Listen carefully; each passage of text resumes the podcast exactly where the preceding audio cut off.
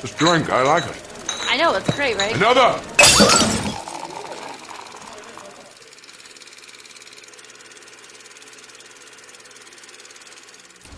What is going on, everybody? Welcome back to another new episode of Film on Tap, where we've got the tap that never runs out. This is our last episode of 2022. Thank you for tuning in. Thank you for listening. Thank you for watching. Just wanted to say that at the start. But today we've got not only a jam-packed show, but we've also got two very special guests, two people who have been on the show before and figured why not close out the year with some awesome guests. So we've got Jeffrey Kahn returning today, and we've also got Craig Gaynier, or how do you pronounce your last name?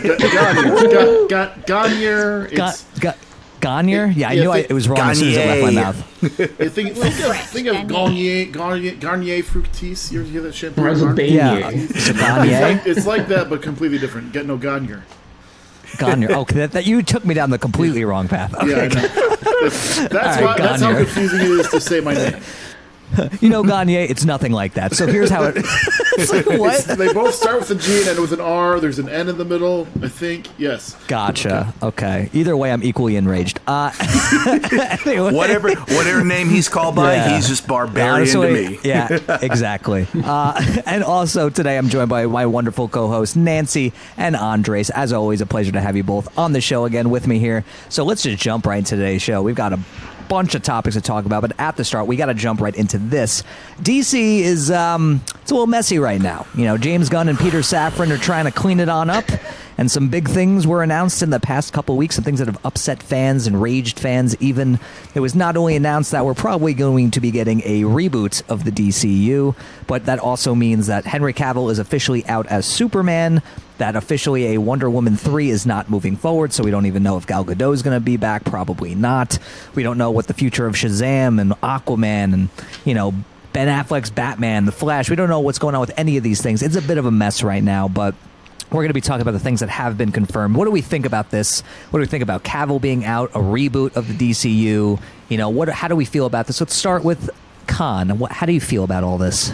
I mean, I get why people are upset at the whole, like, Cavill's not coming back. A lot of people are upset that Godot's not coming back. But I think if you're going to do a hard reset, you have to start over, like, completely. And that, like, that means cutting off everybody, no matter if you like them or not. I think James Gunn and his producing partner have a plan, and so we kind of just have to trust that that plan has, you know, has good cast members to fill in those roles down the road, and we'll see what happens when those castings are announced. But I think for now, I think that's the right thing to do, is just cut it. Start fresh, wipe the slate, and move forward.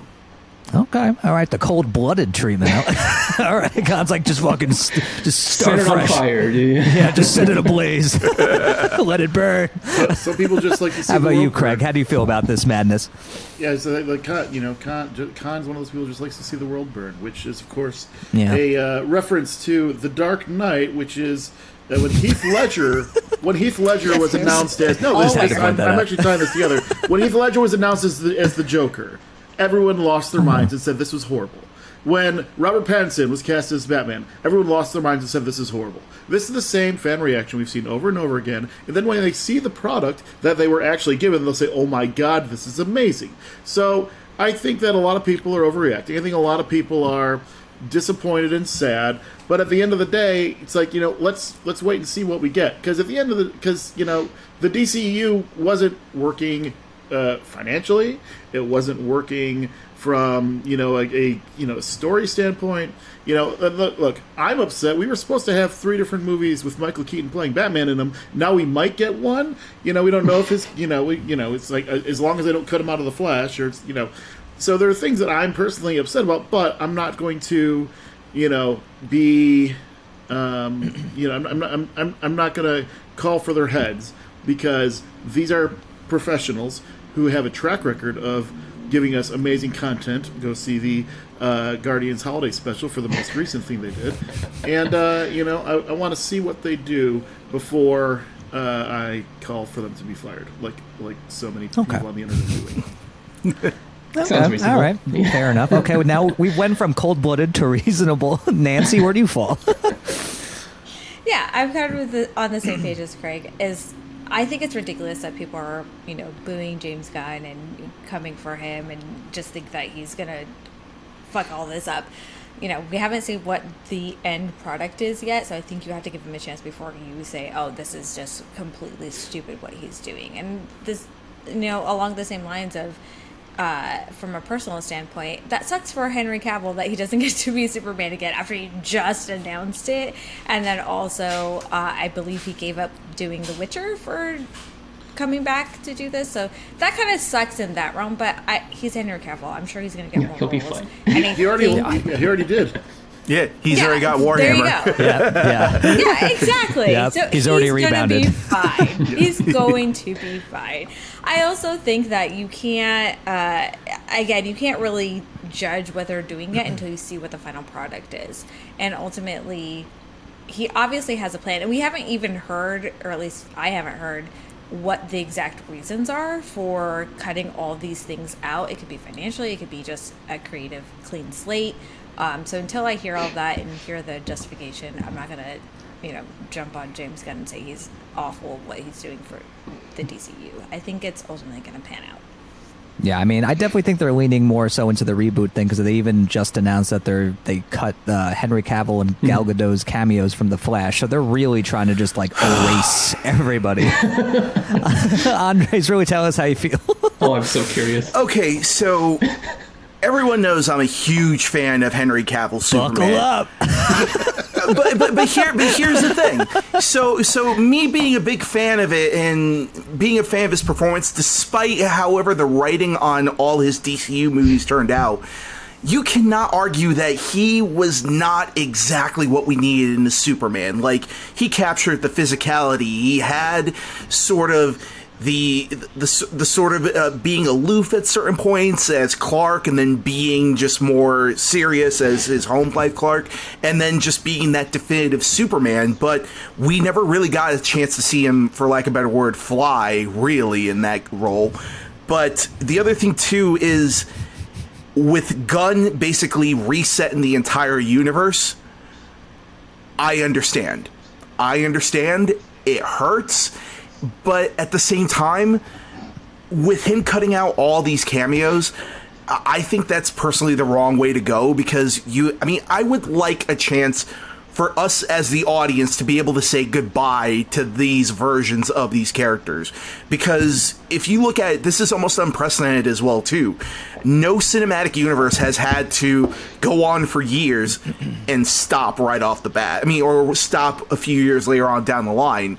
So, honestly, I think it would have been a much better idea to announce this slate after The Flash has come out, because the problem that James Gunn and Peter Safran are going to be facing forward is that people are going to, I highly doubt as many people are going to go see Flash or Shazam or even Aquaman, because it's why are we seeing this if all these planted seeds are not going to become something later on down the line.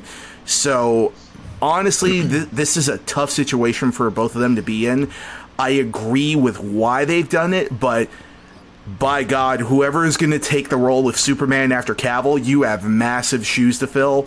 And personally, I don't feel that we're going to get one better than Cavill anytime soon. It took how many Supermen before we got Cavill after Reeves? We had freaking Dean Cain, we had Brandon Routh, and you could argue that there were elements that worked and other elements that didn't work. Whereas with Cavill, he was everything that we wanted in a Superman, all wrapped up in a great package. And the problem is, this is just, it's neither James Gunn's fault, it's neither Peter Safran's fault, it's not Henry Cavill's fault. This all just comes down to gross mismanagement. And I understand why people are upset.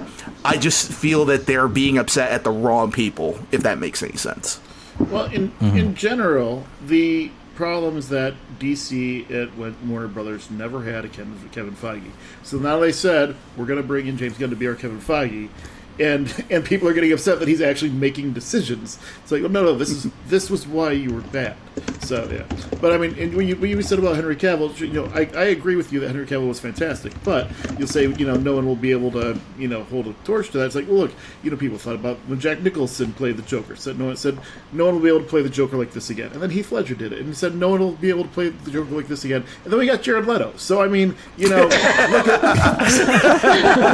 so you guys. So but for every Jared Leto, we get a Joaquin Phoenix. You know what I mean? So there we go. But I mean, I'm not saying that no one could do it better. I'm just saying it's going to be really big shoes to fill on that one. So, you know, God bless whoever's going forward on that front, because it is going to be an uphill battle. And with Gunn's writing and with him, I mean, the rumors are that he's possibly directing, because if we're going to follow this in the TV logic, the big talent always directs and writes the first episode, or in this case, it'll be the first movie, and that sets the tone for everything going forward.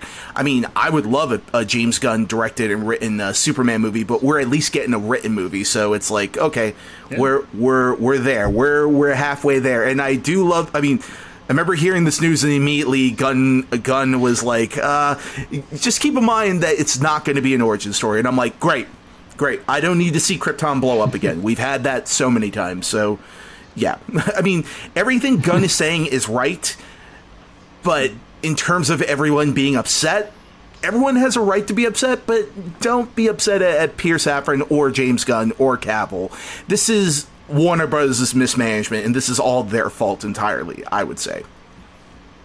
Yeah, I mean, I just feel like from a creative standpoint, the DCU was just failing incredibly. It felt like this mishmash of just like it wanted to be a universe, and then he had all these standalone projects, and then it wasn't really doing anything with its huge capstone characters like Superman. Like leaving Superman on the sidelines when you're trying to build a DC universe was just a gross mismanagement of your characters and, of course, your talent. I mean, Cavill was the perfect embodiment of Superman, but he never really got to be the Superman I think that he always had the potential to be. And the only thing I'm upset about in this situation is just how mishandled he was in this whole thing. I mean, having the studio tell him, you know, yeah, announce that you're back as Superman, you know, enjoy. And then literally a month later, no, now I'm not Superman anymore, and that's done. It's just that it's heartbreaking to see the way they've treated him. And honestly, I hope he stays away from Warner Brothers for a long time, because it's justified, and I want him to have like crazy success.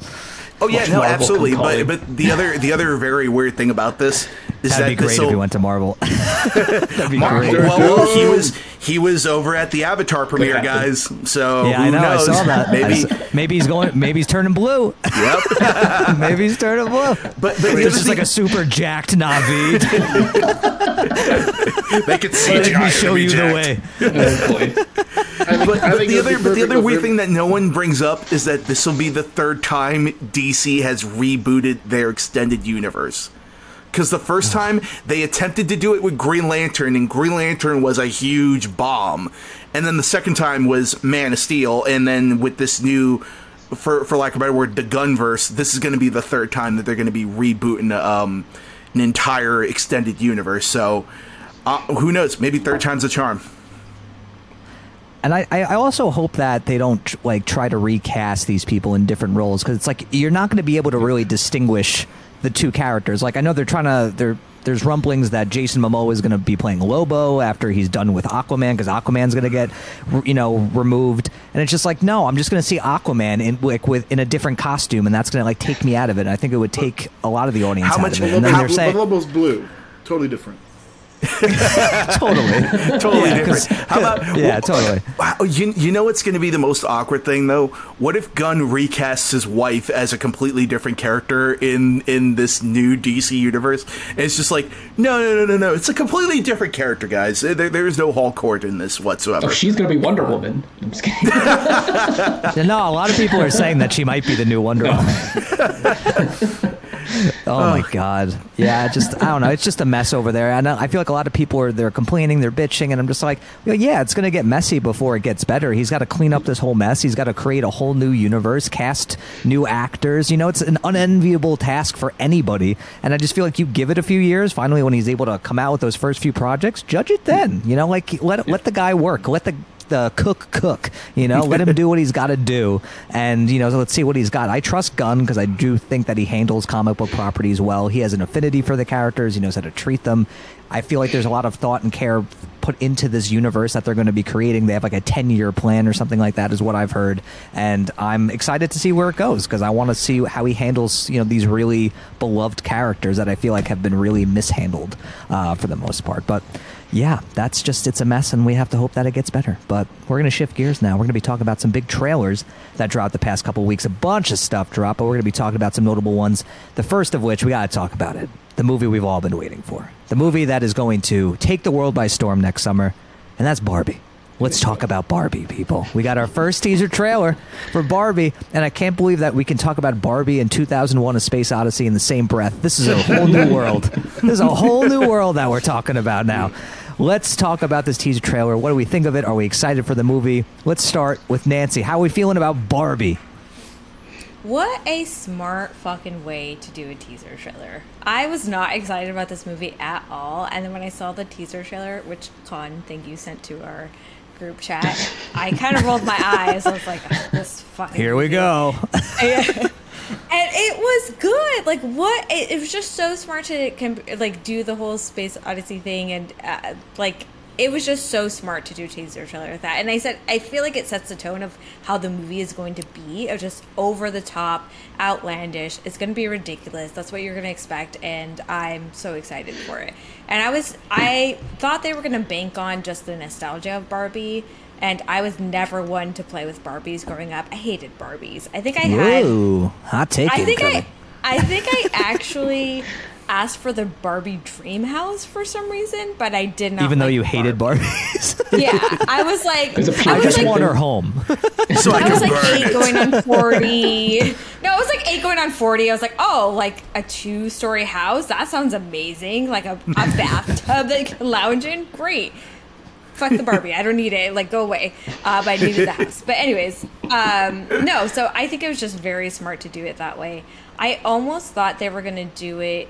I mean, we still don't know, but I'm curious if they're going to do it in the way they did the Brady Bunch, where it was, you know, when they did the Brady Bunch movie, it was very much they were stuck in the 60s and how they saw things, and the world was as it was in current times. So I'm very curious if they're going to do that with Barbie, where it's like they're very over the top, Ken and Barbie, but the rest of the universe is how it is present day. So I'm excited about it now. Again, super smart way to do a teaser trailer. Okay. All right. What do we think, Andres? How'd you feel about this one?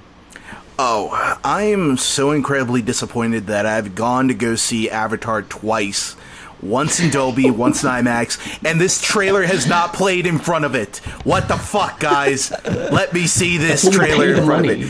Having said that, I love this teaser trailer. I love everything about it. Just like you said, Nancy, I did not give two shits about Barbie. From all the production troubles that we've heard about this over the years with Hasbro, I believe, this being attached to Amy Schumer at one point, this being attached to multiple leads all throughout the years, and it just sounds like it was a mess. But I think the big X factor going into this is going to be Greta Gerwig's direction and her writing on this. And her last couple of films have been like in the top 10 every year that they've come out for me. So honestly, I couldn't be more excited about this and this teaser trailer. All I know is that when opening weekend comes, when it faces off against Oppenheimer, I'm going to be seeing Barbie first. Or maybe I might go see Oppenheimer and end off the night with Barbie. Just like whatever happens, you'll end the night off in a positive note. And this trailer is just, it's so much fun. I cannot wait to see this. Awesome. All right. Wow. I didn't expect to see Andre so amped about Barbie. I love it. I'm a toy collector. There you go. Okay. All right. Now I feel like I'm watching Toy Story 2. I got a little weird. How about you, Craig? What'd you feel about this one? Yeah, no, I thought the trailer was, as you guys said, it was a perfect way to announce this film. You know, and it's not just Gerwig, but she's also co-wrote the film with her partner Noah Baumbach, and it's like you take these two indie greats, and you're combining them on this project. It's like how is this going to make sense? And you know, they show us right off the bat how it's going to make sense. They make it super funny, tongue in cheek, but also super just like true to the product. And it's just like the, you know, we didn't get clearly much about the story and whatnot, but the cast look picture perfect. Like Margot Robbie looks like a goddamn Barbie doll. You know, Ryan Gosling and Simu Liu as their like Kendall parts and whatnot. It's like, you know, everything looks. They look like the actual toys. It looks fantastic. And the humor's clearly going to be there. It's going to be a good one. I'm clearly going to see Oppenheimer first, though. Oh, okay, all right. Little ping pong match between Andres and Craig now. Okay, all right. I think Andres is going to let Jen pick which one they see first. Oh, she's already picked. I'm sure it's Barbie. Come on, it's got to be Barbie. Yeah. How about you, Khan? What do you think of this trailer? Speaking of which, the Oppenheimer trailer also dropped today. But yeah, I think this was so brilliant. I think if you've seen, someone on Twitter posted the side by side of the Barbie trailer with the sequence they used for 2001, and it's like spot on. Yeah, this looks awesome. I think the casting of like Simu Liu, Kingsley Benadire, and Ryan Gosling as Ken dolls is genius. And yeah, it looks really good. And my only question is which pop artist are they going to get to cover Barbie Girl for this movie? Because you know that's going to happen. Yeah, it's definitely going to happen. Credits. So, oh my god! I think just yeah. I mean, It looks like most of you guys. I didn't really give a shit about this movie before the trailer came out. I'm not a huge Greta Gerwig fan. I don't know. She's just not for me. I don't really like her style. Her movies just haven't really clicked for me. So I was a little bit hesitant. But like what I'm seeing here, like the trailer's not only super clever with the whole 2001 spoof, but I love the look of the movie. It looks bright. It looks vibrant. The casting, like you guys said, looks amazing. Just like it's amazing how just like little glimpses with no dialogue, maybe the last 2 seconds, just made me smile and laugh. Like just seeing Ryan Gosling in that one shot, seeing Simu Liu just like with that shit-eating grin. Like it's just all great. It's all great. It looks so much fun. I just want to know what this movie is going to be about. That's what I'm really excited about, because if you look it up on IMDb, the plot, like it's just like a story that like happens to Barbie. That's like, I think that's literally what it says. It's like, it doesn't give you anything. So I'm really excited to see what this movie's about. But I think in terms of a teaser trailer, I can't wait to see more, and I'm really excited for this movie. And I'm hoping it's just as fun and entertaining as I think it's going to be. And I think I'd do the same thing as Andres. I think I'd see Oppenheimer first, get the dark intense movie out of the way, and then just have like the upper that is Barbie right after, which watch Barbie ends up being way depressing. It's a comedy. It's actually about Barbie's struggle with her identity and how she's also slowly dying. Oh my god, the baby. And it's actually a Disney vibrant wasteland. And it's actually a Disney crossover with Sid's experimentations on her. Oh god. Jesus Christ. See, okay, that definitely took a dark turn. Yeah, it's actually a Sid origin story. We just don't know it. Andres is playing Sid. That's why he knows. This is also true. But yeah. And another big trailer that also came out in the past couple weeks, we got our first big teaser trailer for Spider-Man Across the Spider-Verse, which is, I think, the part one of the next two movies that are coming out. So we got our first teaser trailer here, which is bright, it's vibrant, it's exciting. There's so many freaking Spider-Men. I mean, it's given No Way Home a run for its money and then some. There's just so much going on in this teaser trailer. What did we think? Let's start with Craig. What did you think of this teaser trail? I only guys watched the first half of the teaser trailer because I didn't know we were going to talk about it until the show started. So, that's honest. Look, I'm Spider-Man an honest guy. Okay, let's move. I love the first film. I was a little disappointed to hear that the directors... I love the first one, so I'll say that. Yeah, well, I was disappointed to hear that the three directors from the first film aren't coming back. However, despite that, I feel like the look and feel of this seems... seems identical to the first, and you can't really tell that they switched it up. So I'm excited. It looks good. The first one was amazing. This one's going to be too. Awesome. Short, concise. We love it. All right, Con, what do you think of this teaser? Someone can correct me if I'm wrong, but I think one of the new directors also did work for Avatar: The Last Airbender, the show, not the Shyamalan movie. Yes. So that gives me some hope that you've got someone who's really good at animation to be a part of it. But yeah, this looks good. I think if this movie is even like 75% as good as the first one, it'll still be amazing, because I love the first movie so much. I think it was just really smart to frame that trailer mostly through the conversation between Miles and his mom, just to start the movie out with heart, and then the explosion of Spider-Man on screen to end it. So that was really fun. And yeah, this looks amazing, and I will be there opening night. Awesome. All right. Okay. I feel like we're getting up there with in terms of excitement. We started with Craig. We're like, yeah, looks good. So, I'm really excited about it. Nancy, continue the crescendo. What do we got? I love Tom's explanation of Explosion of Spider-Man. Explosion of Spider-Man. They should just market it that way. Yeah, an explosion of Spider-Man. Some guy on a podcast. Exactly. Where's my pull quote? But no, like Craig said, I really, really liked the first one. And watching this trailer, I think it looks just as good as the first one. So I didn't know that they were using different directors. So, but that says something in the fact that, I didn't notice the difference between the first and the second one in terms of the trailer. So I think this is going to look really good. Just like Kahn said, framing it in the terms of that conversation that he's having with, in the beginning. I think that was the perfect way to do this trailer. And I'm super excited to see what other Spider-Man we're going to get. We got was it Spider-Ham or was it Peter Parker? It's both. It's both. Yeah, it's both. Spider-Ham. Oh, okay. It's a trick question. It's like how Spider-Man is Peter Parker. So you can see that. Yeah. So I'm excited to see what other characters that we get. So I think it's going to be great. Okay. Andres, are you going to continue the train of positivity? Let's see. So when this trailer dropped, I sent it to everybody in that thread literally 10 minutes before it was supposed to premiere. And I was like, oh, my God, it's coming. It's coming. You sent the trailer and I clicked on it. I was like, we'll be live in 10 minutes. I'm like, Andres, did you send me a link to the the waiting room? I was like, are you kidding me? Jesus. Keep it in your pants. Now with everything going on with from the last film, I kind of was like, I wasn't really all that excited for it because, I thought it was just going to be too much of a good thing where it's like too many Spider-Men in one movie. It's not going to feel focused. Boy, was I wrong with that one. Then that one turned out to be one of the biggest surprises of the year for me for that. And my anticipation for this just went up even further.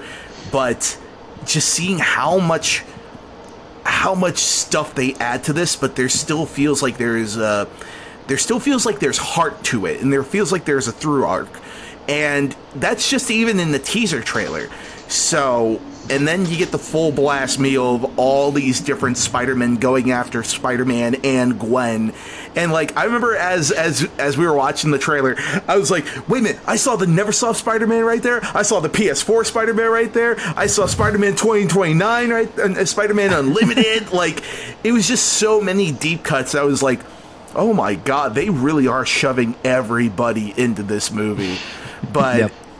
But apart from all that, I am ridiculously excited. I can't wait to see what the Spot is going to look like in this, because the Spot has been revealed to be the overall antagonist for both for Across the Spider-Verse and the third film. I think the third film is tentatively titled Beyond the Spider-Verse. Mm-hmm. So it's so this is going to be an epic saga that we've not seen before in animation. So I cannot wait for it. I just hope they don't go down the same route that they did in the portrayal of Namor, where all of a sudden it's like, oh no, he's an anti-hero, but he did murder the Queen of Wakanda, right? For Miguel O'Hara for Spider-Man 2099, there is that moment where Gwen goes, I thought we were the heroes, and then he just has this gruffly, dark, menacing we are, and I'm like, don't make Spider-Man 2029 the freaking villain. Don't make him go down the irredeemable path, I would say. But apart from that, I'm really excited for this freaking movie. Well, I'm glad to hear we're all excited about it, because I think it looks freaking fantastic too. I mean, I really like that, for the first half of this trailer, it's really just a conversation between Miles and his mom, which I wasn't expecting, because I figured it was going to go out of its way to really introduce all these different Spider-Men and just show you how crazy and wild it was. So to ground it like that was a really smart move, because it gets you right back into that emotional seat where you're like, oh yeah, I love these characters, I love this world. And then it's just like Kahn said, an explosion of Spider-Men, and you're in different universes, and it looks colorful and it's popping off the screen, and it just looks like it's going to be such a blast and overwhelming in terms of just the animation styles and everything that's being thrown at you. And I mean, the first one was a huge surprise for me. I remember when I would see the teaser trailer in front of movies, and I'd be like, why are we doing this animated Spider-Man movie? Okay. And then it ended up being just my favorite Spider-Man movie, period. I just think it's one of the most creative movies I've ever seen. I think it's one of the best animated movies I've ever seen. It's just creativity on a massive scale in terms of an animated movie, and it handles all these different Spider-Men so well. So I'm not as worried about there being so many Spider-Men in this movie, because they were able to do that the first go around and make it look easy and make you like all these different Spider-Men. So I'm super excited for this one. I think it's going to be a great time, and I'm so excited that it's like a two-parter. Like, that makes me really excited, because I was just excited about a sequel. So when they announced like two sequels at the same time, I was a happy boy. I was a happy boy that day. That was just great. But I'm so excited now. I think the less is more with this one. Like, I would see the movie without seeing a single other thing about it. Like, I'm good. Like, I am good. But of course, am I going to watch the next trailer? Fuck yeah, I'm gonna. I'm not one of these purists. Yeah, like, I'm good with this teaser trailer. I'm sold. No, thank you. Like, I will watch everything. although I will say, seeing this trailer on a big IMAX screen was kind of overwhelming, especially with all the flashes and all that other stuff. I was kind of like, yeah, I'm sure. Oh my god, this movie might be a bit much, but in the best way possible. Yeah, and speaking of a bit much in the best way possible, we're going to be turning gears now. We're about to be talking about the thing you probably are tuning into this episode to hear us talk about, and that is Avatar: The Way of Water. It actually hit theaters. It's a thing. It came out. We saw it. It's wild. We actually saw the sequel. After over 10 years of waiting, Avatar 2 has finally hit theaters. We've all seen it. We are going to be talking spoilers here, so if you haven't seen the movie, probably be smart of you not to listen or watch the rest of this episode, but definitely come back after you do see the movie, and of course let us know what you think of it in the comment section below if you have seen the movie. But let's talk Avatar, people. You know, Nancy, just let's start us off. You know, you can do spoilers, you can do general thoughts, just go for it. What did you think of Avatar: The Way of Water? I definitely liked it more than I thought I would. Okay. Like, we've discussed the trailer on here, and just, one, no plot was given in the trailer. I had no idea what the fuck this movie was about. That annoyed me. And two, the fact that it was coming out so long after the original, I feel like that's always hard to do, and it never hits for me. It always falls flat for some reason. I think they did a better job of getting me emotionally invested in the characters for this one than they did in the previous one, and I think that is one of the main reasons why I liked it more so than I thought I would. I'm not gonna lie though, the first 5 minutes of the movie I was like, oh geez, I'm gonna fucking hate this thing. Like, I just hated all the, like, and then this happened, and then this happened. You know, we get, oh, and Sigourney Weaver's character, she got pregnant. We don't know how. Moving on. And we had 4 children. That's cool. Moving on. And then there's just so many skips in the beginning. I was just like, I'm gonna hate this. I can't keep up with all this. But again, I think the introduction of all the kids was what hooked me for this movie. It's still weird for some reason in terms of a franchise. I don't know what it is. It just didn't connect for me as like, this is a big franchise that's going to keep going on. And then also the way it ended, which we can get into more detail later. It just felt very like, this is gonna sound weird, but I'll explain more when we get into detail. But it felt very like Power Rangers-y, where it's like you have this one villain who just keeps coming back, and we defeat him, and he keeps coming back, and we defeat him, and he keeps coming back, and it's like, I just need something now. New. Just kill Stephen Lang. Monsters grow. Yeah, it's like, I just need something new. I feel like this is going to be an ongoing thing with the movies, and that part I did not like. So overall, again, it was definitely better than I thought it would be, but I still have my qualms with it. Okay, all right. Let's pivot to Khan. What did you think of Avatar? I think it's about on par with the first one for me. I like the first one okay, and I like this one okay. It's definitely way too long. There's definitely points where you can just feel like James Cameron is bragging about how much money he got to spend and how much of the special effects look really good, which they do, but like a lot of it is just like, look what I can do on the screen for like 5 minutes. But yeah, I think overall, now that like the story I think was also a bit more original now that it's not like, you know, just Dance of the Wolves again.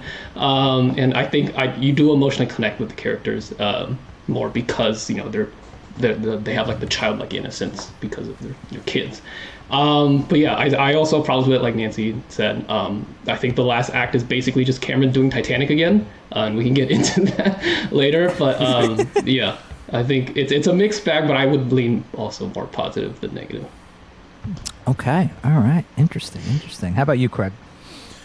So, when you say we waited over 10 years to see this, I would say I haven't been waiting. I haven't been waiting at all. I didn't really care. But I liked the film. I liked it better than the first one. I didn't think very highly of the first one. Not that, it's always bewildered me that there's been, that the first one made as much money as it did, and that there's been reports that there are, like, people that, like, got depression because they could never actually visit Pandora. And, like, it all just felt like hype that people were doing to, like, build up the movie. But, I think, echoing Nancy and Khan's thoughts, that the kids in this film really sell it for me. And I think that I think part of the problem with the original is that the Jake Sully character isn't that interesting, and I feel like his kid characters, who it's still not like one of my 10 favorite films of the year or anything. It's not something that I expect to do well at the Oscars or nothing. But it's like I can't even tell you the names of half the characters. Like the kid, like I can tell you Spider. I think his real name is Miles. And it's like I was about to say, like, literally all I know is Spider. I'm literally going on IMDb right now to look up character names because I know it'll be like this one and this one. It's like the characters. So his oldest son is Leonardo and his younger son is Raphael. And that's how I just referred to them as I was watching the film. And of course it's visually, amazing. I would say, like, a lot. There's some dumb stuff in the movie, like the reasoning behind bringing Stephen Lang's character back. It's like, oh yeah, no, we like assumed that like you guys might die, so we like growing some Na'vi to like put your memories into for when you die. It's like, really, were they really doing this? Was that but that was as dumb as their justification for bringing Stephen Lang back in. I'm fine with it because Stephen Lang's awesome. And there's some other like. Like, they're like, how do we make them more evil than just trying to do the unobtainium? We know. Whales. We're going to have them murder whales for another new money. Substance. Yeah, exactly. This substance won't be silly like unobtainium, but it stops aging, like totally stops it. I think that's an actual line from the film. Oh God, there are some bad lines. And I thought we were supposed to be the most intelligent species. I love Jemaine Clement. I love that Jemaine Clement's in the film. I love that he was in it, but Jesus, it's so weird that he was speaking with an English, like an American accent. It wasn't bad though. It wasn't bad. It wasn't bad, but you cast a comedian like Jermaine, and you don't allow him to be funny. Like you don't allow him to really kind of play in what he's good at. So I agree with you. It's weird. It's a weird bit of casting, but I'm still happy to see him though. That was a nice surprise. I had no idea he was in the movie. Yeah, he had that one great line that was like, and that's why I drink. It's like, do a little comedy. It's weird though. It's like I'm hoping for the next movie that James Cameron brings back Linda Hamilton so he can have all of his badass females in one film because he brought back our most badass female warrior. Sigourney Weaver and and then of course Zoe Saldana and then Kate Winslet's his other heroine who he brought in for some reason. I don't know. You would never be able to tell that's Kate Winslet. I know. I had to look up who she played afterward. Oh, yeah. I had no idea that was her. I only knew it was her because they made such a big deal about the fact that she played a pregnant character. So, like, when they brought in the pregnant character, it's like, Kate Winslet nailed it. I don't think she... But, like, did her character... She wasn't pregnant right away, though. That was the thing. Did her character ever go in the water? Because she made a big deal about having... held her breath for like 7.5 minutes, and I don't think she does a single underwater scene. Yeah, does she? Yes, she does. Okay. When she's talking to the whale, and the whale's talking back, "How's your baby?" Perfect impression. So how's the baby? Yeah, those fucking conversations are so funny. Fair. It hurts too much. That was totally worth. That was totally worth training yourself to break Tom Cruise's record of longest breath holding of all time. Yeah. Anyway, yeah, but I couldn't help but laugh with the talking to the whales. I was like, okay, we're doing this. Craig brought it up. Where the first time he was like, I don't understand what you're saying, and then by the next scene he's like, it's too painful. He's like, oh, okay, I understand. So it's like, what? Wait, I'm really curious to hear what you guys think of this. I thought it was so funny because James Cameron didn't want to have to deal with the Navi language, so he puts in like the opening narration. It's now it just sounds like English to me, and then it turns strictly to English. I was like, I thought that was a great way to explain it. I thought it was such a great fuck you, I'm just doing what I want to do moment. I laughed. I was like, I love it. Such classic uses of the word bro. I mean, oh my gosh, that was the other thing. I was like, why? Bro and I feel like we had such a good trajectory with Spider, and then all of a sudden he got reduced to calling him bro and cuz every other line. I was like, what? This was such a good character, and all of a sudden he calls Raphael. But that's another question, though. It's like, what did you guys think of that? Of Spider, this character that I don't even remember this baby being there in the first movie. He's not in the first movie. You have to have, in order to know this character exists, you have to have done the homework to read the comics, which I didn't realize there were comics. So, this is James Cameron Star Wars. This is a Star Wars. Yeah. No, because I was like, when they announced that there was this baby that was taken in by the Na'vi and raised as one of their own or whatever. I was like, I mean, granted, I haven't seen the first movie in a long time, but I would have remembered that fucking baby. Yeah. I just feel like that was such a random thing just to add in there to create some sort of conflict within himself about which side I want to be on. I was like, this just feels so random to just throw in the second movie. It felt like finding out that Palpatine fucks, finding out that Stephen Lang fucks. This was Stephen Lang has a friend to have sex. Stephen Lang looks like the type of person that probably would fuck and then would probably just bail. He does not seem like a good dude whatsoever, right? I mean, it's fair to see bail because he took 2 arrows to the chest, but and then he crushes his own skull. Beauty human. Yeah.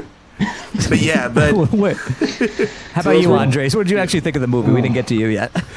So here's the thing. I am a huge Cameron fan.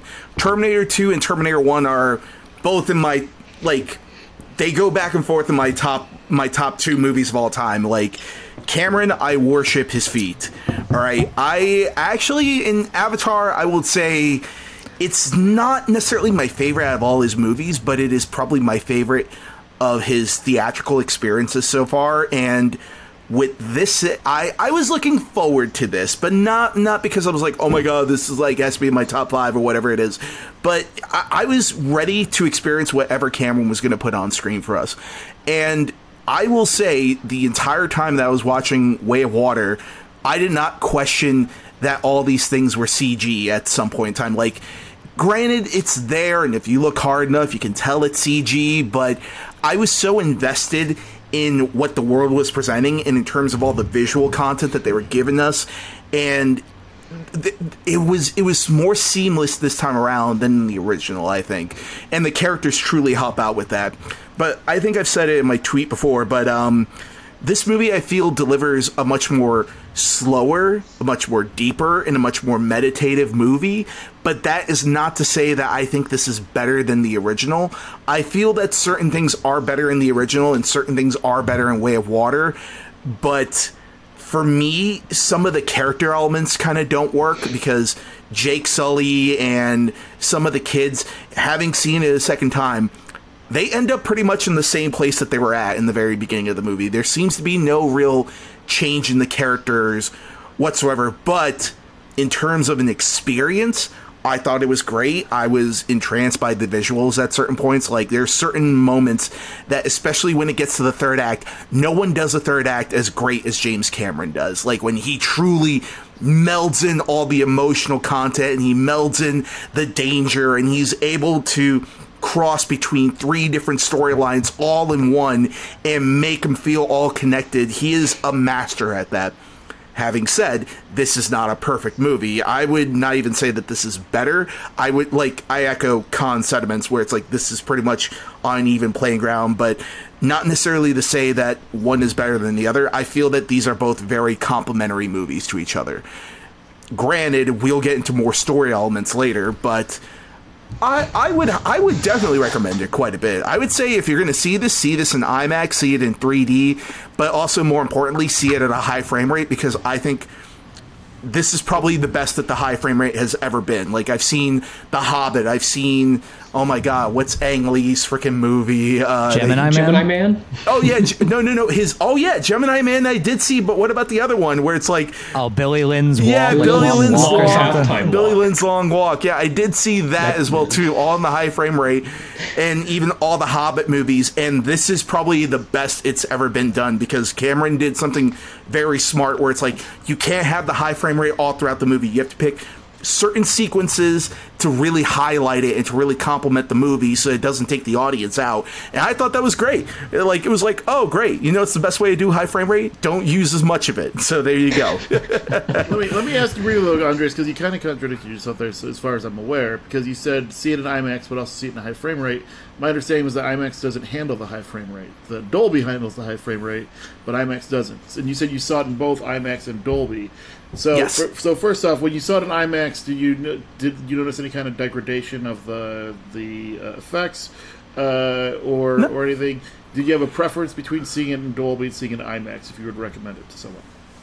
Yeah. So in the IMAX, I didn't notice a dip in the quality or anything like that, because with the IMAX, it's done in like a dual. When you have the IMAX that's capable of doing a dual laser, and then basically that doubles the frame rate automatically right there. So there was no loss in the clarity on my end, but I would say that I have seen it in Dolby and I have seen it in IMAX, but probably for me preferable was the Dolby experience, because Dolby actually has more vibrant colors and it actually has more better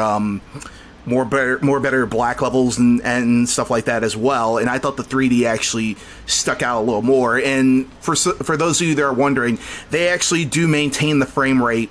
I'm sorry, not the frame rate. The aspect ratio from the IMAX version in the Dolby version. Probably the only one that's going to be cropped is the 2D version, and that one, and at least with Dolby, personally, Dolby was my favorite one out of the bunch. Even though I love IMAX, but you can't lose with either of them, I would say.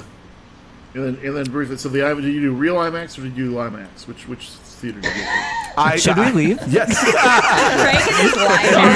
I'm just trying to get out of this. Is it real or not? No. I know exactly what he's talking about. No, I went to Universal City Walk, and that is the real definitive IMAX. Just confirming. Okay. Yes. All right. No more questions. I did not go to Burbank. Oh, my God. It's so funny. Wow, I felt like, you know, like we're, I felt like nerds. All of us we were just like on the outside of the window, and we were just like, hey. There's gonna be like two other people who can be like, oh, all right, that's great, that's great. Yes. God, but I mean, I'm kind of like in the same playing field as you guys. I saw it in Dolby, which was like with 3D and with the high frame rate. I'm not really sold on just high frame rate in general. I think I do agree. I think this is the best it's ever looked, but I just don't like the look of high frame rate. It just takes me out of a movie. It doesn't look cinematic. It just kind of looks like a video game and gives me that soap opera effect. And when I was watching it, it looked like it was a high frame rate pretty much the entire time. Like, it very rarely did it look like less than that. I mean, I believe that, you know, he tried to just do it here or there, but it almost looked constant for me, and it was just kind of, it was very jarring here and there, and I think it worked better in the action sequences, but like sometimes I would see it in like dialogue exchanges, and it would just be like very disconcerting, and I wasn't a huge fan of it. But like, I understand the appeal like visually for it, but I'm just not one of those people who likes it. I just like, you know, motion smoothing turned off, you know, on my TV. Yeah. I'm just not a huge fan of it. I like movies to look like movies and not like something else. But take that or leave it, however you want to take that, whether or not you want to see it in high frame rate or not, definitely still see it on a huge screen. I would definitely recommend Dolby 2 because I think it looked beautiful, and the 3D is phenomenal, like in the first movie. I think this is even better. It was so immersive. I'm not a 3D guy at all, and this is coming from someone who honestly kind of hates 3D. So when I saw this, was the only movie I wanted to go out of my way to see it in 3D, and it really is immersive, and it's really well done. And James Cameron's like one of the few directors out there that actually knows how to use 3D and use it as like a tool rather than like a gimmick. So I definitely applaud his use of that. And visually, the movie's stunning. It's unbelievably stunning. I mean, the amount of times I'm just looking around the environments or getting distracted by this creature or that creature, or even just like the way characters are somehow interacting with this thing or that. Like it was blowing my mind on multiple occasions, sometimes where I would miss plot points. Visually it's so few dazzling. Yeah, exactly. Because, you guys, I feel like we're more forgiving about the plot of the movie when I honestly just think it's like a copy and paste of the first movie. I mean, it's basically the same fucking movie, just with different characters and different environments. I mean, he's meeting a new tribe. He has to, earn their trust and learn new ways. There's a new substance that's being mined, this time from Wales. He's versing the same villain. Like, it's just like, it's the same movie, just, dressed up in different clothes. And I was a little bit disappointed with that because I'm like, all right, well, if we're doing a sequel, if we're going to have multiple sequels, I hope this isn't going to be the same formula every single time because that's going to get repetitive.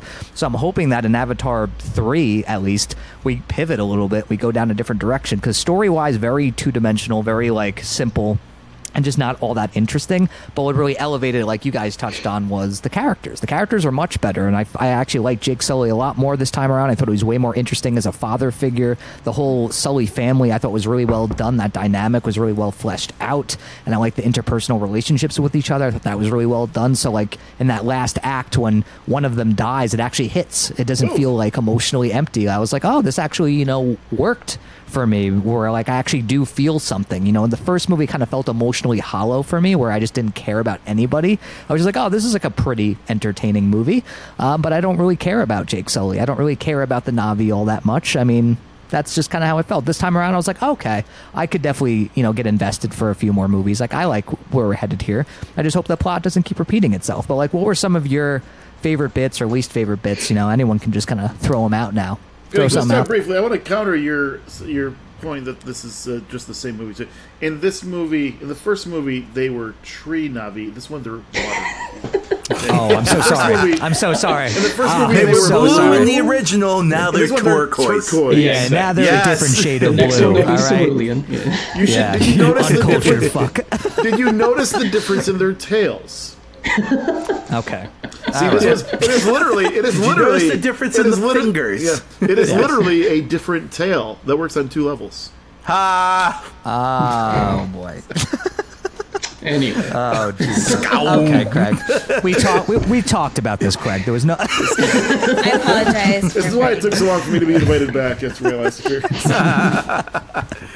Oh my God. But like, I definitely want to know, what did you guys think about this inclusion of this spider character, this, human character that's in the Na'vi world? Because I feel like it's been kind of a controversial character. For me personally, I feel that Spider actually has an interesting concept and it has an interesting dynamic with the characters because, like they say, I mean, Tom, you said that he was raised by the Na'vi. He wasn't raised by the Na'vi. He just appeared at the end. He just appeared in the beginning of every day, and he just hung around them. I mean, like you look at it. Essentially raised by he was raised by the nerds, and the nerds sent him to the Na'vi. They're like, we have work to do. Go hang out with the Na'vi. Yeah, it's like you being raised by your best friends or something like that. But I thought there was like a really, really interesting plot that they could have done with Spider's arc with Natiri in particular, where, I mean, going into spoilers, she looked like she was ready to slash his throat. And I'm like, okay, it's never brought up after that. I feel that is an entirely missed opportunity in terms of was she really going to kill Spider? But just that whole dynamic of a human being raised and wanting to be the Na'vi and almost being feral to a certain extent. I thought that was actually a really interesting thing that they could have gone in. Maybe they're going to go more into it in the third and the fourth film because Cameron has stated that because the first one made so much money that he wanted to try an experiment, and he broke the story for Avatar 2, 3, and 4 in the same way that a writer's room on a TV series actually breaks a story down. So he got this whole entire team to basically coordinate an entire 3-movie arc. So, I mean, there's definitely threads that they left open in this film, but it doesn't feel like stuff that they've ignored. It feels like stuff that will come around later on in the film. Let's hope that by Avatar 4, everything does tie up in the way that they're saying it will. But with Cameron being as good with story as he is, I think we're gonna see a conclusion to some of these open threads that have been laid out in this film in particular. But yeah, I love Spider. I thought Spider was great. Well, he will be one time because one of the sons dies. Yeah, so there's one less kid to worry about. Yeah, exactly. I like the Spider character, and I also liked a large part of what he was there for is to help humanize the Stephen Lang character and kind of give him more dimension. I thought it was successful with that.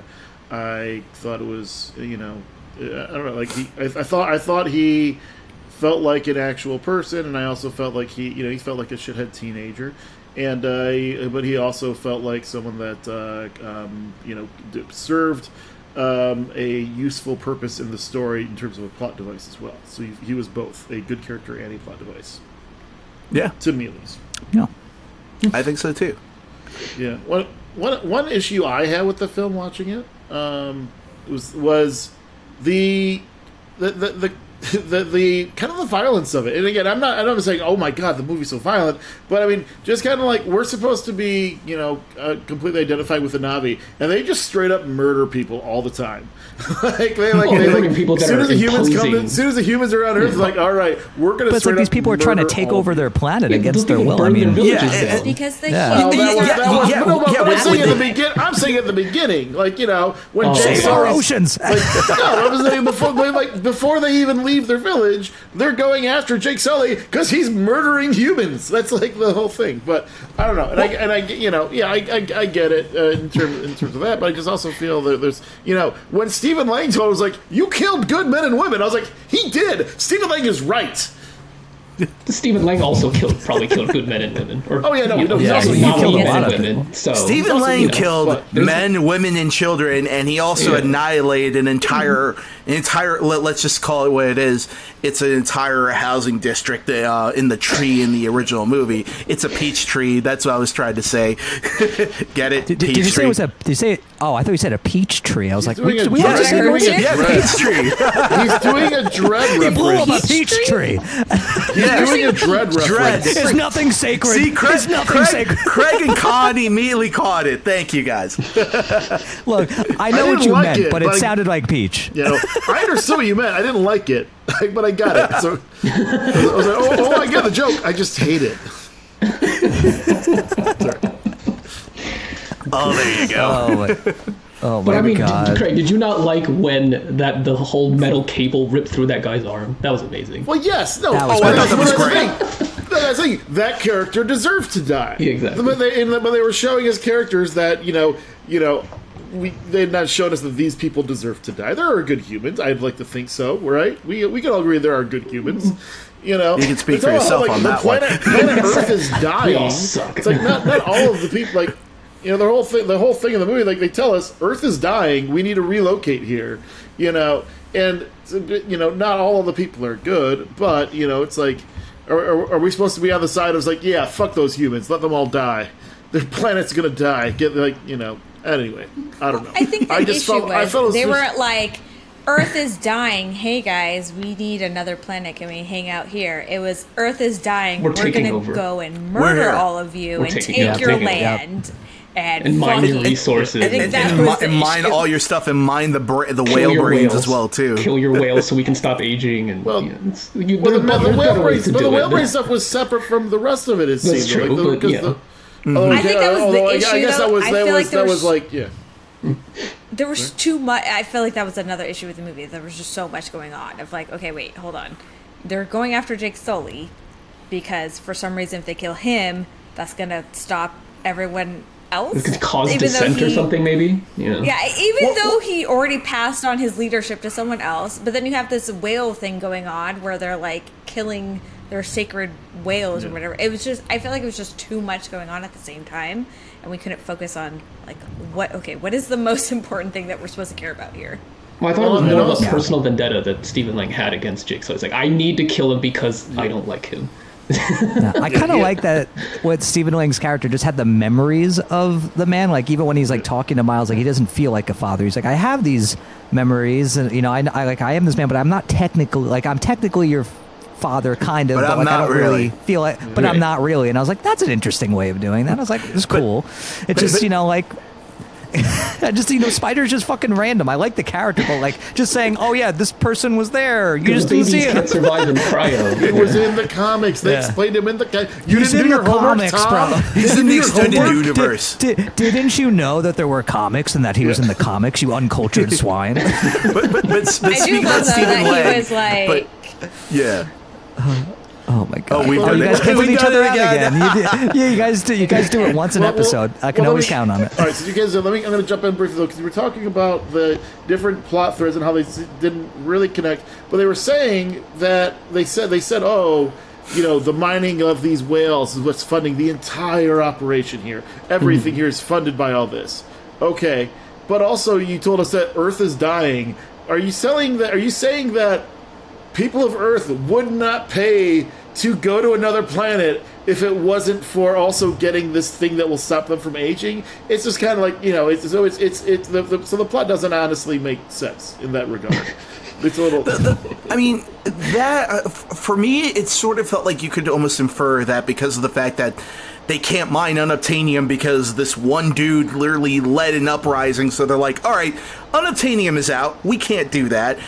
Let's go to the oceans. Let's see what's in the oceans. And they found something that is even more valuable to human biology than to stop aging. So for me, it personally made sense, but it was definitely a leap. That's for sure.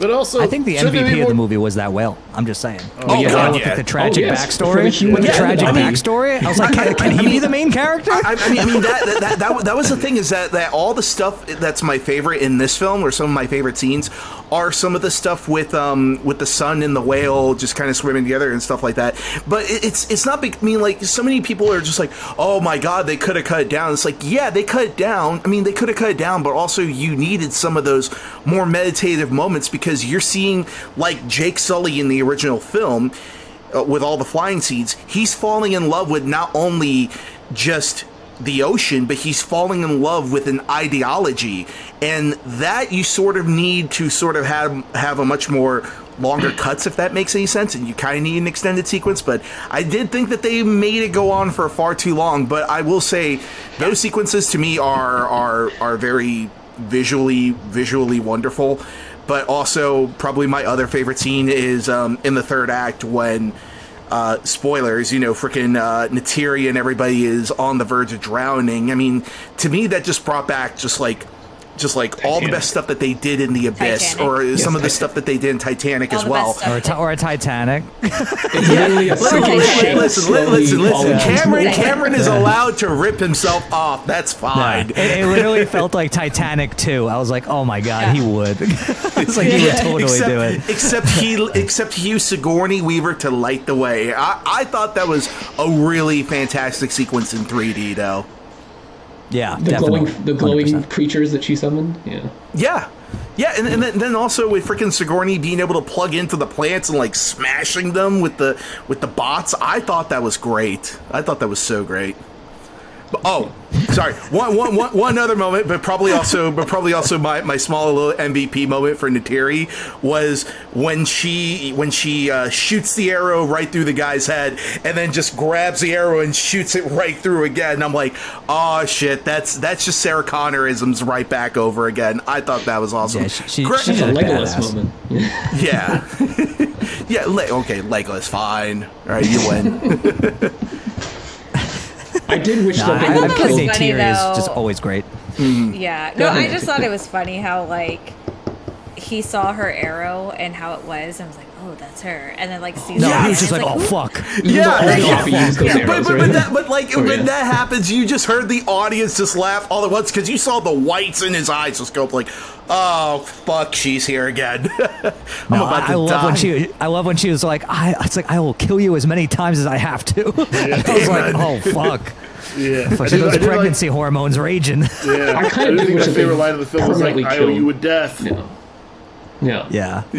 I like that. I did wish that they permanently killed Stephen Lang, because I think, like people mentioned it earlier, like we do need to. I wish that the third movie will have a new villain.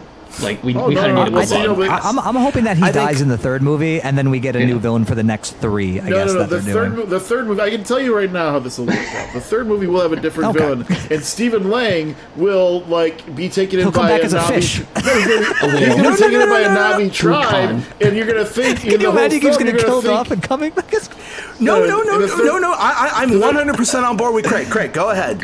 In the third film, he's going to be taken in by a Na'vi tribe, and he's going to he's basically gonna be torn between siding with the humans or actually doing what Jake did and siding with the Na'vi. But then at the end, he's gonna he'll have a Na'vi girlfriend or wife and whatnot. And it's basically he's gonna they're gonna tease a face turn for him. But then at the end, he's gonna go full heel turn and he'll be the big villain in the fourth one. Some Fast and Furious level. That's just my. There's definitely some Fast and Furious shit. But also Cameron has also established that he is probably one of the best in terms of doing the villain to hero turn, or even in this case, he could do the villain into hero turn. I mean, the same way that he did with the Terminator, and also with I'm blanking on the other, with Bishop as well too. Well, he didn't really turn Bishop into a villain. That was more of incompetence by the studio by Alien 3. But anyway, the Terminator is a big template for what he could do with Stephen Lang's character. There are other ways to make a movie than ripping yourself off, but yes, I get it. I was just saying, but if you're going to rip yourself off, you would do well to rip yourself off if you were Jim Cameron. If I was James Cameron, I would probably do the same thing, but, we're trying to aim higher here. I'd like him to not rip himself off. I just don't want, three more movies of James Cameronisms. Can we just get something original? The only one who can do the James Cameronisms is Cameron. So I get why he does it. You can't take the Cameron out of Cameron. Right. And especially when your movies make as much money as they do, you're gonna think people like your Cameronisms. You can do whatever you want. Should we talk about this movie's box office though? Because the numbers, while large, were actually under expectations and slightly disappointing. I think this movie's gonna have the legs. I think it's gonna have a lot of legs. I think it should have legs also, but yeah, because it's got no competition really. Yeah, it's got no competition, and then also you have to take into account that so many people that I've talked to, and even including family members and even just regular moviegoers, they're all saying, well, I'm not going to go see it this weekend because I want to go see it in a premium theater. I want to go see it in IMAX. I want to go see it in Dolby because you said it was an amazing experience in either of those. And also, I mean, IMAX wasn't necessarily the big gold standard until Avatar came out, and until people were like, oh, you've got to see it on the IMAX screen. So, I mean, if you look at it, even the box office, it's not as big as as what people are expecting it to be, but it is surpassing the original by quite a bit. And even adjusting for inflation, it's still bigger than the original, but we're kind of in this place now where it needed to break $2 billion right off the bat, but like you guys are saying, I think it's going to have legs. I think it's going to make it back, but I think it's going to slightly underperform in comparison to the original, I think. Yeah. My takeaway from that is what Andre said was that the reason the box office was so low was because he told people not to watch it this weekend. That was my take. He said that because so many people you talked to said, all right, they're going to wait till next week to see it. So no. But I mean, I'm saying from just the people that I've talked to in particular, but also these are people that are not necessarily big movie pundits and stuff like that. I'm talking about family members and all this other stuff. And you have to also admit that you know, as much as the film community is behind it, you know, we are with, like, there is that other audience where it's like, oh, they're not on the internet following up on this stuff every 10 seconds. But the first one made such an indelible mark in terms of what it was to go see something at a big screen and to pay extra to go see something in IMAX, that I think it is sort of, there is that little X factor that goes into this, I think. Plus, I think more people will see it next week because it's the holidays. And, yeah, absolutely. Yeah, a lot more people will be off. So, yeah, so you'll probably time. You need to carve out 3 hours. So, plus also, we have one more 3-hour movie coming out this week, Babylon? and honestly, people are like, oh, that's going to be the big competition. I'm like, if you used to tell a family member to go see, you have 2 3-hour movies, what are you going to go see? Yeah, so there you go. But no, Babylon will be lucky to make $30 million. Yeah, it's Babylon will be fine, but you won't threaten Avatar's box office. I don't think Babylon's going to do very well at all, especially with a 3-hour runtime. I'm very excited to see it, but I don't think it's going to do that well financially. I mean, it stars Barbie's Margot Robbie, so it does. And we all just said how excited we were. And real life Barbie, Kendall, so. Brad Pitt. So you guys. There you go. And I just want to see Tobey Maguire be wild. Exactly. I'm so excited. Yeah. But out of 5 pints, though, what would we give Avatar? You got to give it a final grade. You got to press it on down. What are we giving it? Let's start with Nancy. Out of 5 pints, what do we give Avatar: The Way of Water? Right? Because. Yeah. Okay, God. No, to fit with the theme, not because I don't drink. 5 pints of water to fit with the... Oh my God. Oh, come on, don't be that guy. What? The Way of Water has no beginning and no ending. What did Craig say? When we were watching it, he was like, it sure feels like it. Or what did you say? Never going down. Yeah, when he said that, I immediately turned to Nancy and I was like, yep, it sure feels like it. I've been waiting for this to end for an hour.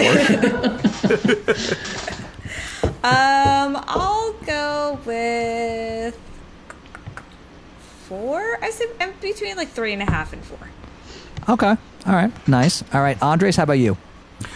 I'm going to say I'm going to go at a 4 on this one. It's a solid 4. I mean, there's certain elements that were better in the original, certain elements that are better in this one, but I think they're both very complimentary movies, and it's an experience that should not be missed. But it is not going to break my top 10 this year. But if there is a top 10 for like movie theatrical experiences for the year, this absolutely is definitely on the list. So yeah, I would definitely recommend it. It's a fun time. Alrighty. How about you, Craig? I'd go 3.5 pints of beer. Okay. All right. 3.5. Con? I'm the same. 3.5. It might go up if I see it again, just now that I know what's coming. But yeah, for now, 3.5. Gotcha. Yeah. And I would rest at a nice 4 out of 5 pints. I think it's just, even though it's got its problems, I just think it's a very entertaining, visually dazzling movie that, like, yeah, I don't really think you should miss it. I think it's absolutely worth seeing in theaters on a huge screen. And, you know, I'm game to go back to Pandora. You know, I'm way more excited about Avatar now than I was, you know, even just a year ago, where I just felt like I just didn't give 2 shits about Avatar. And now I kind of have that Pandora fever where I'm like, yeah, give us 3 more movies. Let's fucking go. I'm ready. But I did want to touch it. Yeah, go, Craig. I was saying, my grade does have the caveat that Nancy and I saw it in a 2D theater. So I will be seeing it again in 3D IMAX at Universal, the real IMAX, on Wednesday. Yes, so. There you go. So once the video posts, I will comment whether or not I changed my grade. Nancy has better use for time. Gotcha. We will We'll expect an updated grade after your 3D experience. I will definitely say. Watch it's actually lower. Did I give it 3.5? I really meant 2.5. My bad. I will say, seeing it in that IMAX screen over at Universal City Walk, I mean, it didn't necessarily affect my grade, but it definitely did add to the immersion to the movie, I think, because since that movie that screen takes up your entire peripheral, it's mind-blowing at certain points. So yeah, I would say that is probably, if you can't see it in Dolby or if you can't see it in any other theater, like IMAX is definitely the way to go. I'm waiting for the 4D experience. pretty good. Oh, it probably is a 4D. There probably is a 4D. Just imagine how it went on the fucking walls. Yeah. My God. No. 4DX. I don't know how many times. You smell a Navi's shit? I want to get so wet. See, I'm okay with the theater doing gimmicks and all this other stuff, but I'm not okay with a theater that has seats that punch you in the shoulder every time a hit comes in. I mean, I remember watching Jungle Cruise last year in 4DX, and I needed a chiropractor after I was done with that movie. I was aching for weeks. Jen, you know it. I was complaining about this for weeks, all right? Is she in the room? Oh, she's probably watching. She's watching. She's listening.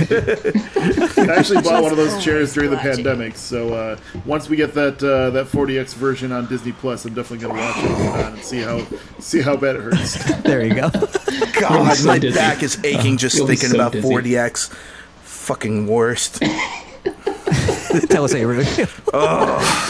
But you've heard it here, folks. We all give it a very big recommendation. Definitely let us know in the comments what you thought of Avatar: The Way of Water. If you have seen it, let us know what you thought of the trailers we talked about, what you think of the whole DC shakeup that we talked about in this episode. We want to hear your thoughts. We love the comments, so definitely leave some in that comment section below. And, you know, since this is our last episode of the year, not only that, it's our last episode before Christmas.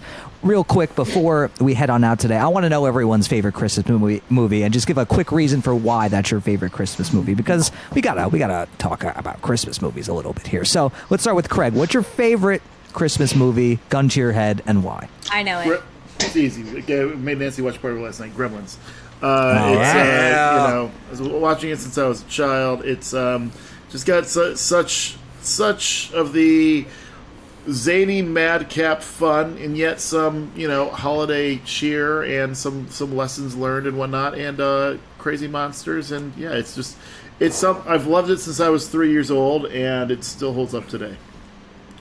Okay, all right, Con, how about you? What put you in the Christmas spirit? As one of the movies that came closest to making me cry, I have to say It's a Wonderful Life. Yeah, that's a great one. It's so good.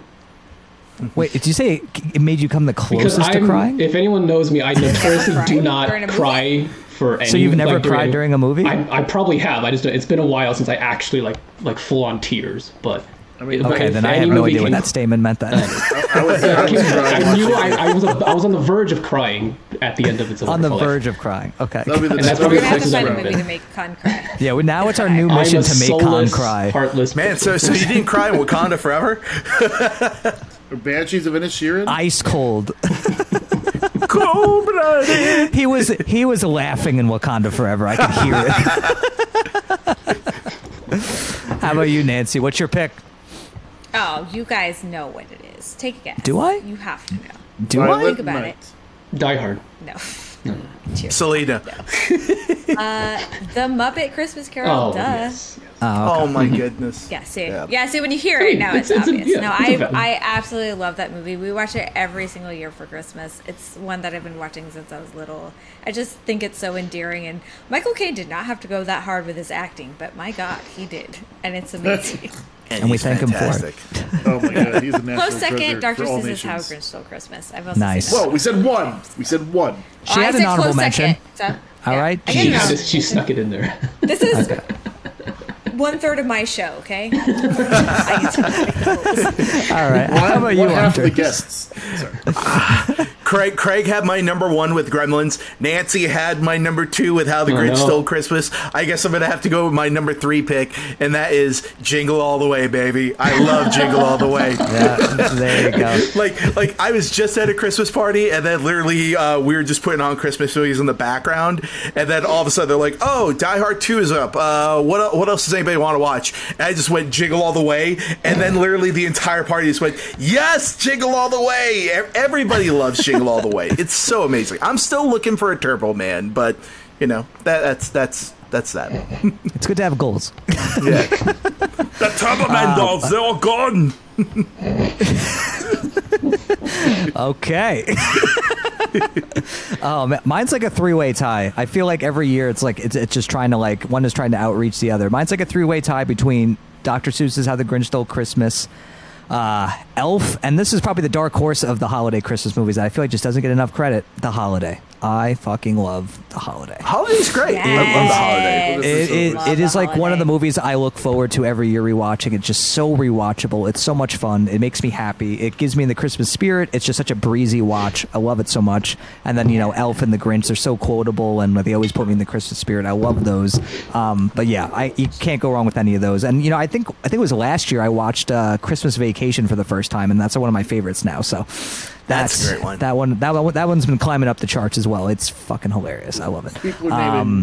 People are naming alternates. I would just say year 2003. He's still hung up on the alternates. No one was saying you couldn't just mention an honorable mention. You said name one real quick, and then you just had me go first. All right, real quick. It's not like we're delving into all of them. No, I know, but. So in 2003, there are three, like my 2, 3, and 4 Christmas films behind Gremlins are all released in 2003. Elf, Bad Santa, and Love Actually. Love Actually. Just watched that one the other night. Great movie. Great. Fantastic. That's a great one. It's so depressing, though. It is. It's honestly every time I watch it now, like especially this year, I was like, this is a really depressing fucking Christmas movie. Like, there aren't a lot of bright bits. But it's great. We watch it every single year. I like Bill Nye. Thomas Brody Sangster stuff. I love the porn couple. Oh, yeah. I'm going to clip that out. Just so sweet. So sweet. Yeah, and oddly, that's the sex comedy element out of the entire movie, too. So, yeah, that's funny. Yeah. And but it's Martin Freeman. Yeah, Martin Freeman, just the best. Before he was the big success that he is now. But definitely let us know in the comments what your favorite Christmas movie or movies are. We definitely want to know that. And before we head out today, you know, this is our last episode, like I said, of the year. And we just want to thank you for tuning in all year, for watching or listening to our show all year long. It's been a blast. We've had so much fun bringing in guests, doing it on our own, just having laughs, just going on wild, hilarious tangents. It's just been so much fun. The show just gets more and more fun every year. Just thank you for tuning in, and we got tons of new episodes in the new year. We're excited to bring them to you. We're excited to talk about a bunch of new stuff. So thank you for tuning in. Thank you for watching. It means a lot to us. We want you to know that, and we will see you in 2023 for a new episode of Film on Tap, where we've got the tap that never runs out. And right before we go, where can everyone find you guys on the interwebs? Let's start with Craig. Where can the people find you? You can find me on Twitter at @BarbarianCraig. I occasionally tweet. I'm not on the other. I haven't abandoned Twitter yet. I'm not on Hexagon or Mastodon or anything yet, but we'll see. Mastodon. And then you can also find me on Instagram, which is not run by a fascist that I know of. And that's you can find me there at CF Gagnier. That's C as in Craig, F as in Frank. Gagnier, my last name, Gaynier, isn't the French word to win, because all I do is win. Just ask Khan. And those are my plugs. Jesus, I don't know what you're referring to, but whatever. I know, you know who will? They can infer. The people that heard the plug on the other thing and then check this out will be like, oh, see. Jesus. Ooh, can feel that salt from here. He beat me at Monopoly the last time we played, though, right? What, still on my background? Okay. I beat you at Monopoly. Yeah, Nancy won Monopoly. My bad. Now, do you want us to step out of the room for this one? Yeah, this might get heated. I just knew I took last. I don't know. All right, Khan, how about you? I am also still on Twitter at TheKingKhan. I probably post less than Craig, but, I'm still on there. And then you can also find me on Letterboxd posting what I consider funny reviews of things I watch. Because I think I'm funny. Okay. Maybe other people don't, but Khan is hilarious. Up to you to say. Thank you. You are hilarious. You be the judge of if I'm funny or not. You be the judge of my humor. Nancy, how about you? PL at PL_Band-Aid on Twitter and Instagram. That's about it for now. You can find me on there. All right. And Andres. You can find me on Twitter and Instagram as Galagos. You can also find me on YouTube.tv as Galagos as well. And you can also find me co-hosting the Film on Tap podcast. Oh, wait, we're here. Okay, great. All right. We're here. All right. Someone's got jokes. Can I leave now? Jesus, rough. You can't leave yet. You have to plug, Tom. Go. You also be the judge of if Andres is funny or not. I'm just no. You know, Jesus. Now you're just lashing out at people who care about you, Con. I don't need to impress anybody else anymore. I've only impressed one person, and she said yes. That's it. Ah. Yeah. All I'll say is Con. It's the holidays. Have a hard time. All I know is Con is hilarious. There you go. You've heard it here. Oh my God. And if you guys want to find me, you can find me on Twitter and Instagram at Tom Chattelbash, and you can find me on Facebook and YouTube at Chattelbash Reviews, and of course you can find me here on the Film on Top well, oh my God, what is Film on Top? The Film on Tap podcast every other week. We will see you in 2023 for a brand new episode of the show. Like I said before, thank you guys for tuning in, and we will see you in the new year. See you guys. See you, Tom.